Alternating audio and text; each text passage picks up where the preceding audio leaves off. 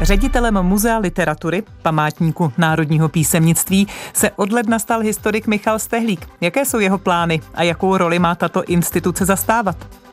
Pasažér, předposlední román klasika americké literatury Cormaca McCarthyho, představí náš dnešní recenzent Richard Olehla a přidá dvě další pozoruhodné knižní novinky. A Martina Vacková má nachystanou první soutěžní otázku roku 2024. Knížky plus.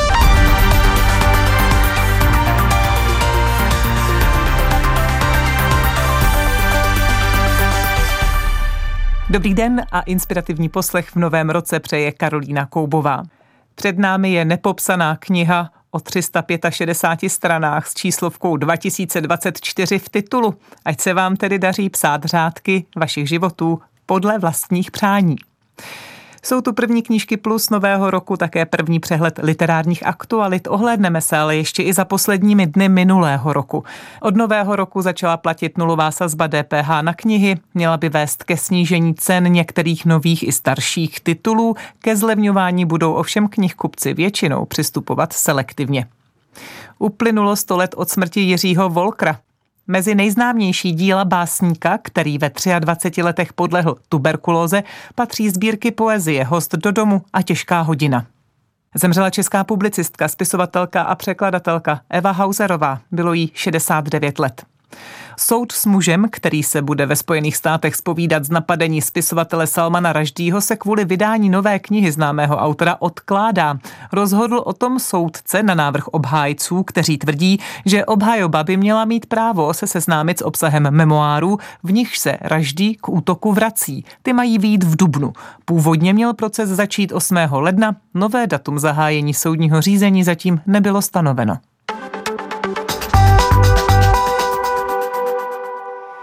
Jak vypadá žebříček bestsellerů podle Svazu českých knihkupců a nakladatelů? Na prvním místě se neochvějně drží Gazely, nejnovější román Patrika Hartla. Druhá příčka patří tentokrát detektivce Roberta Brinzy s názvem Tíživé ticho. Pomyslný bronz má Leoš Kiša alias František Kotleta se svou krymy z českého pohraničí Sudetenland.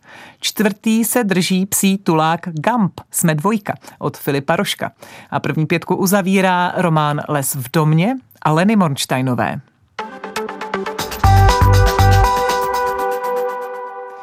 Památník národního písemnictví, Muzeum literatury, má od ledna nového ředitele. Stal se jim historik Michal Stehlík, dosud náměstek ředitele Národního muzea.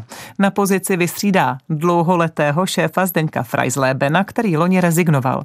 Stehlík vyhrál výběrové řízení se svou koncepcí na léta 2024 až 2029, v níž akcentuje potřebu aktivního přístupu, otevírání literatury a kultury do veřejného prostoru a podporu čtenářství. Novou novou éru zahájila tato instituce už v říjnu 2022, kdy se ze Strahovského kláštera přestěhovala do Pečkovy vily v Bubenči a do svého názvu připojila právě Muzeum literatury. Jak v otevírání kdysi zakonzervovaných fondů bude nový ředitel pokračovat, na to už odpovídá Michal Stehlík. Já hlavně doufám, že se bude dařit. Eh, určitě se to daří tím, že tam eh, vlastně vznikla nová expozice rozečteného světa z mnoha tématy, to znamená zejména, když vidím návštěvnost škol a to, jak se to otvírá třeba téhle generaci, tak je to určitě skvělé, ale myslím, že spíše památník má za sebou spoustu, řekl bych až škaredě, infrastrukturních kroků, depozitářů, rekonstrukce a teď nastává čas na otevření toho obsahu, takže spíše jsme na takovém jako zajímavém začátku po etapě, kdy ze Strahova se přesunul do Bubenče, kdy se stěhoval ze starých hradů, depozitáře do Litoměřic. Prostě byl to náročný proces a e, teď je prostě šance otevřít téma literatury, čtenářství, knih, literárních osobností veřejnosti jako mnohem šířeji a to doufám, že se nám bude dařit. Jaké konkrétní kroky vás tedy při tom otevírání bezprostředně čekají? Tak určitě jsou to buď konkrétní projekty, kdy například už letos e, zažíváme třeba velké kavkovské výročí, takže e, památník chystá kavkovskou výstavu, docela to zajímavě kolegové pojali v tom konceptu, spolupracujeme s germanisty z Filozofické fakulty, Kavka a hra, je to trošku taková tělocvična kavkovská, myslím, že to bude docela, docela zajímavé, ale jsou tam i vysloveně literární témata, jako je třeba otázka jako poezie a performance, ale třeba kolegové v Litoměřících přišli s docela zajímavým námětem otevřeného depozitáře, protože máme úžasné interiéry, třeba pracovny spisovatele Vaculíka, anebo když chcete 19. století Jaroslava Vrchlického a otevřít a depozitář, nechat nahlédnout prostě na tyhle jedinečnosti, kde vznikaly vlastně eh, literární díla. To myslím, že je další krok té otevřenosti. Jak je to s tím názvem? Památník národního písemnictví, muzeum literatury, eh, tak na facebookových stránkách dokonce je, že se památník přejmenoval na muzeum literatury. Tak jak se veřejnost s tím zžívá a jak to budete komunikovat? No nezžívá, protože zatím nemá podle mě s čím, protože je to v nějakém mezistavu. To řeknu velmi otevřeně.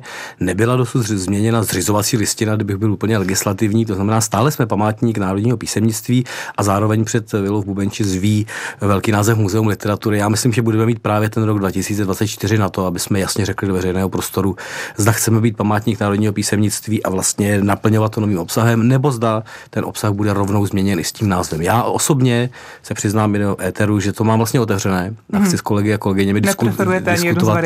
Já jsem svého projektu eh, preferoval Muzeum literatury a pak jsem diskutoval s mnoha kolegy a kolegyněmi, kdy padaly i docela relevantní názory třeba k tomu pojmu národní, které hmm. jako historik můžu vnímat jako etnicky, ale on má zároveň význam jistým způsobem jako centrální instituce, centrální muzeum literatury. Takže nenechávám to otevřené s tím, že v roce 24 bude jasno eh, a je to i jeden z těch bodů, kdy si musí vlastně i samotný památník, dosavadní památník říct, kudy se chce vydat, eh, řekněme, v tradici založení v 50. letech až nyní v 21. století, kdy třeba velkým tématem eh, jsou vlastně digitální dokumenty a úplně jiný způsob saní, úplně jiný způsob sdělování literatury do veřejného prostoru. Jakou roli tedy eh, má mít památník nebo muzeum literatury v doplnění k dalším literárním institucím v České republice, protože i o tom jste eh, ve svém projektu mluvil, o té spolupráci, jak jakou pozici tady tady má mít? Tak předně je tady velmi silná tradice toho literárního archivu. To je zjevné, že v podstatě dokumentace konkrétních osobností, institucí eh, v tom archivu je přes 2000 osobních nebo korporátních fondů. To je prostě obrovské. A měl by mapovat vlastně dál. To mapování podle mě není možné, aby zároveň nesehrával nějakou roli v té živé literatuře. Prostě být napojen na tu živou literaturu. A to znamená vlastně i nadále mapovat a v archivu schraňovat, ale i komunikovat ta témata, která tam jsou.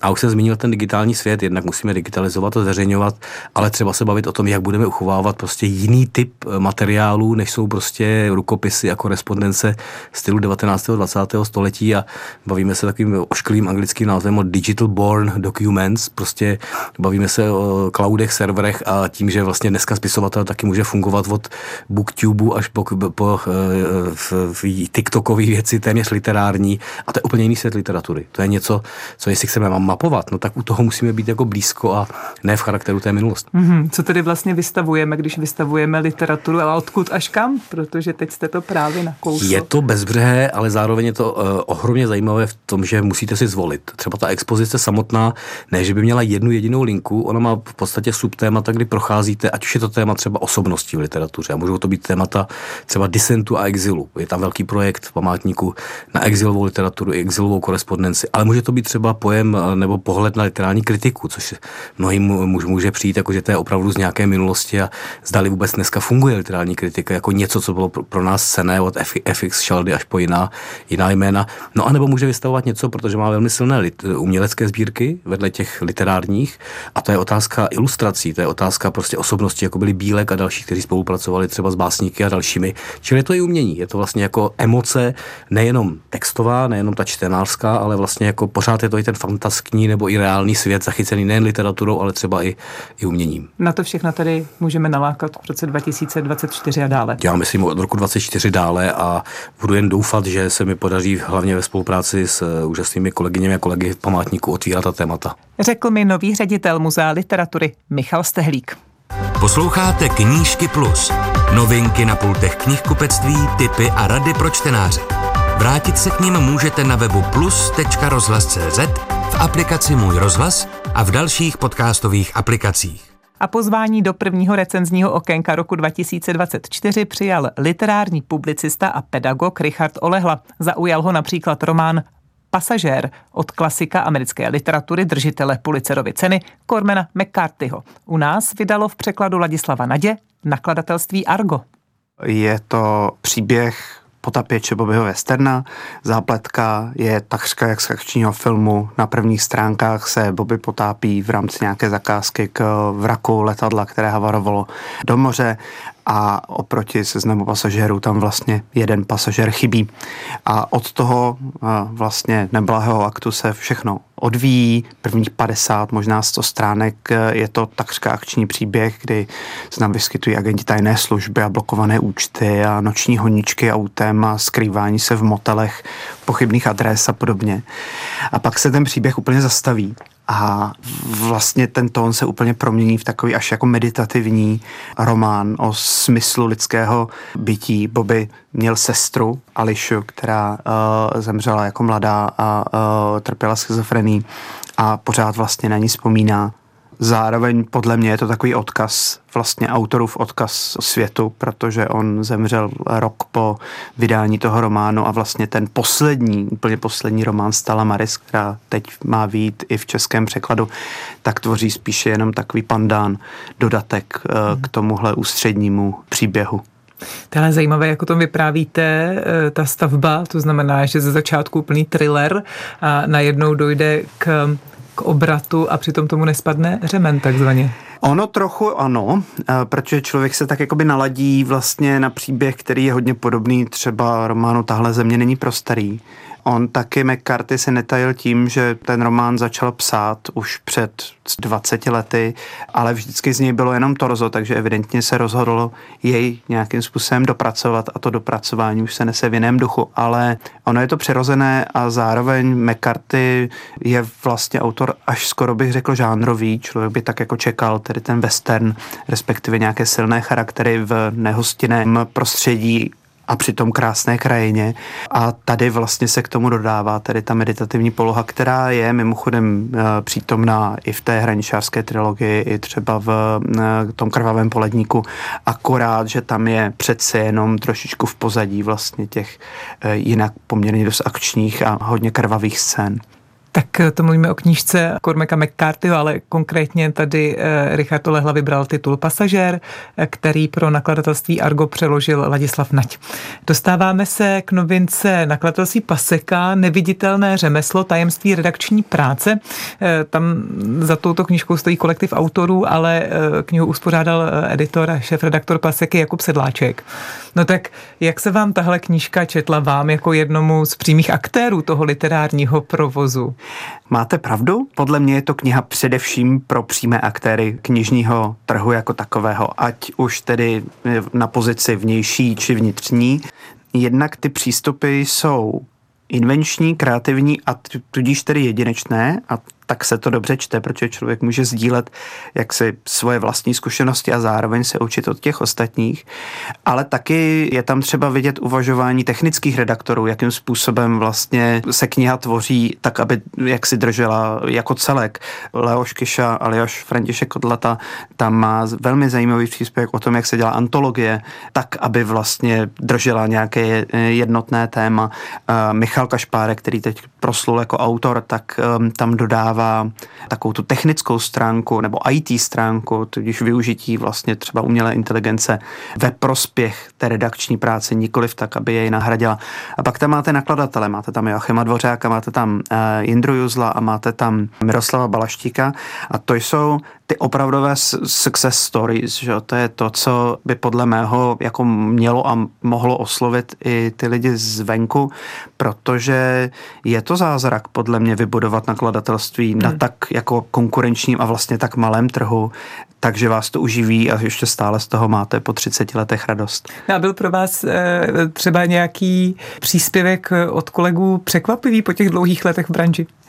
Pro mě osobně byl opravdu velmi zajímavý, i když vlastně těžko pochopitelný z hlediska té materie, ten poslední příspěvek Michala Kašpárka, který byl opravdu čistě technický.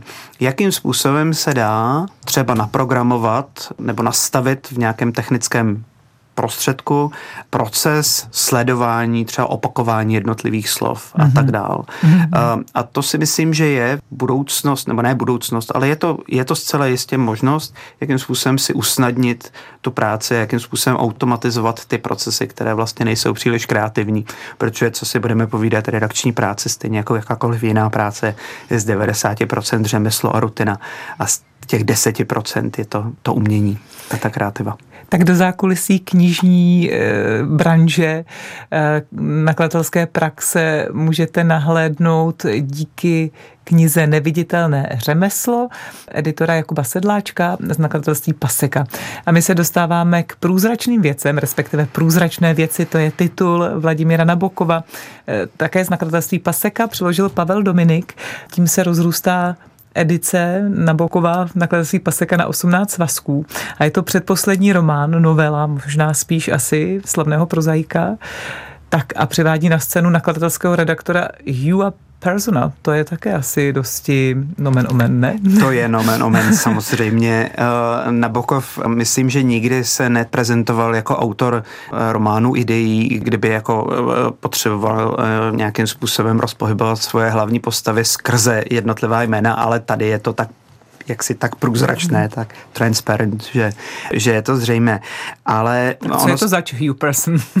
Hugh Person je takový jako životní stroskotanec se vším všudy. Eh, ta novela se odehrává prostřednictvím jeho vzpomínek, jako vykle na bokovo velké téma paměť, ztráta paměti, její nespolehlivost, eh, výběrovost vlastně těch témat. A on vzpomíná, Hugh Person, vzpomíná na své čtyři návštěvy jednoho konkrétního hotelu ve Švýcarsku, během nichž zažil různé věci, jakože třeba se seznámil se svou manželkou, anebo jí u příležitosti jedné z těch návštěv také zabil.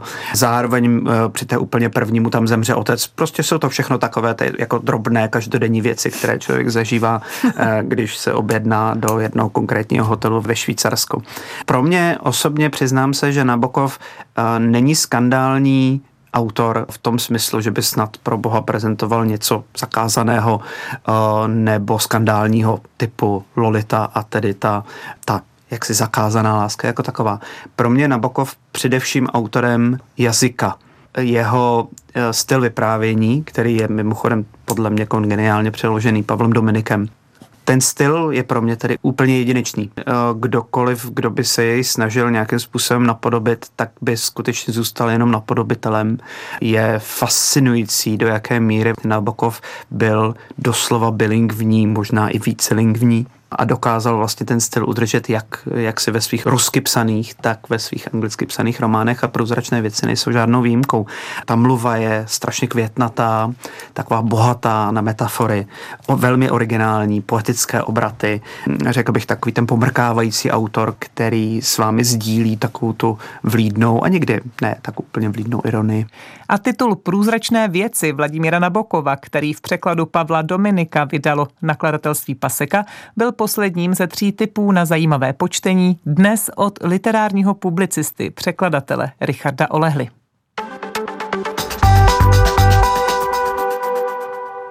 A Martina Vacková má do nového roku spoustu nových sil i nápadů na soutěžní otázky. Jaká tedy bude ta první novoroční? Nejdřív si připomeňme ještě tu z Loňska. Za níž můžete získat knižní výhry. K minulé soutěžní otázce nás inspiroval titul prvního románu českého spisovatele s ukrajinskými kořeny Alexeje Sevruka Evropanka, který vydalo nakladatelství Argo. Sevruk podává obraz ukrajinského regionu Polesí ve vzpomínkách staré ženy. Velké dějiny se zde proplétají s osudem jednoho člověka. A my jsme se vás ptali, jaká další díla napříč uměním, která mají ve svém názvu slovo Evropa či slova příbuzná, se vám vybaví a případně jste je četli, viděli nebo slyšeli. Děkujeme za vaše odpovědi. Jak jste psali, z některých to vypadlo takzvaně na první dobrou, jiní jste se zamýšleli a dělali jste si seznamy. Vlasta Herelová z Kolína poslala čtyři tituly, které se jí vybavily. A to Vlastimil Vondruška, kronika zániku Evropy 1984 až 2054, Zbyněk Hrkal, Evropa včera, Evropa dnes, zítra, Jurij Andruchovič a Andřej Stasiuk, Moje Evropa a Ilja Leonard Pfeiffer, Grand Hotel Evropa. Úplně první dojmy na slovo Evropa jsou pro naše posluchačku Janu Ječmínkovou z Plzně kniha Pavly Horákové Srdce Evropy a podle paní Ječmínkové krásný film Evropa Evropa od Agnešky Holandové. Film Evropa Evropa napadl také Ladu Freddy z Prahy nebo Emílii Svobodovou z Moravské Třebové. Obě připsali také již zmíněnou knihu Grand Hotel Evropa od Ilie Leonarda Pfeiffera. A náš další pravidelný posluchač Petr Vostrejš z Bystřice nad Pernštejnem se svěřuje. Moje odpověď na aktuální anketní otázku je snadná. Okamžitě se mi vybavila kniha z dětství, encyklopedie osobností Evropy od starověku do současnosti, která mě oklikou dovedla ke sbírání autogramů českých, pak evropských a potažmo světových osobností. Eliška Tomanová z Obecnice si vzpomněla na knihu Stanislava Komárka Evropa na rozcestí a na cestopis Ladislava Zibury Prázdniny v Evropě Evropě. A pan Martin Bušek z Trhových svinů se rád pravidelně vrací ke své oblíbené knize Poválečná Evropa, jejímž autorem je Tony Judd. Dále ve vašich výčtech figurovaly například dvě knihy českého spisovatele Miloše Václava Kratochvíla Evropa Tančela Valčík a Evropa v zákopech. Kniha Marie Rakušanové a kolektivu Bohumil Kubišta a Evropa. Divadelní hra Evropa poslední zúčtování od Davida Drábka nebo hra Europeana na motivy stejnojmené knihy Patrika Ouředníka. Z filmů ještě Evropa od dánského režiséra Larse von Triera a rozhlasová hra Pérák Srdce Evropy. Následují jména dvou výherkyň knižních novinek, jsou to Emílie Svobodová, Moravská Třebová a Vlasta Herelová, Kolín. Výherkyním blahopřejeme a před vyhlášením další soutěže vás seznámíme s několika novinkami. A protože je období příhodné k tomu, abychom takzvaně zalezli s knihou do tepla do křesla, podobně jako jsme o prázdninách představovali knihu na léto, teď vám po dva zimní měsíce nabídneme tipy na knihy ke kamnům. Tou první je krimiromán Na dně, který napsal slavný norský autor Jern Lierhorst. Je to detektivka psaná detektivem a jedná se o další díl série s vrchním komisařem Williamem Wistingem. A jaký případ řeší tentokrát? Během jediného letního týdne vyplaví moře na pláž postupně čtyři levá chodidla obutá v teniskách a místní policie čelí za ádě, kde jsou těla, k nímž nohy původně patřily a kdo je takto znetvořil a proč? Slavný komisař Wisting si neví rady a situaci mu nijak neulehčí ani příjezd jeho dcery novinářky. Policejní i novinářská práce se opět nečekaně protnou ve chvíli, kdy vyjdou najevo dlouho utajované skutečnosti, které na povrch vůbec vyplout neměly. Kniha na dně vyšla v nakladatelství kniha Zlín a přeložila ji Kateřina Krištůvková. Druhou dnešní novinkou je mezinárodní bestseller o dospívání po pádu železné opony v Albánii. Román Svobodná s podtitulem Jak jsem dospívala na konci dějin napsala albánská spisovatelka a politoložka Lea Ipy. V překladu Ester Žantovské vydalo nakladatelství Host. Albánská spisovatelka Lea Ipy si prožila obojí, jak život v komunismu, tak ve dravém kapitalismu. Dětství v rodině disidentů a intelektuálů jí přepůlil rozpad sovětského bloku a tak měla možnost pozorovat ostrý kontrast mezi hodžovskou komunistickou Albánií, v níž byla společnost apatická, a její kapitalistickou verzí, kdy se tatáž společnost kvůli bezuzdné tržní logice téměř rozpadla. Ipy se ve své knize k těmto vzpomínkám vrací a pokouší se nalézt odpověď na otázku, jak postsovětská doba ovlivnila naše pojetí svobody. A naše dnešní otázka. Inspirovali jsme se titulem i myšlenkou této knihy. A tak se ptáme, jaký byl největší kontrast mezi dobou komunismu a dobou porevoluční po roce 1989, který jste vy osobně pocítili a vnímali? Na vaše odpovědi se těšíme na adrese Český rozhlas, knížky plus, Vinohradská 12, 120 99 Praha 2, anebo knížky plus zavináč rozhlas.cz. Knižní výhry jsou rozdány, novou soutěžní otázku znáte, nezbývá než se rozloučit a zaklapnout první knížky plus roku 2024. Těšíme se na setkávání nad jejich řádky spolu s vámi po celý následující rok. Do něj vám spolu s Martinou Vackovou přejeme jen to nejlepší. Ať se každý jeho den odehrává podle vašich představ. Nebo alespoň většina. Opatrujte se a čtěte. Od mikrofonu zdraví Karolína Koubová.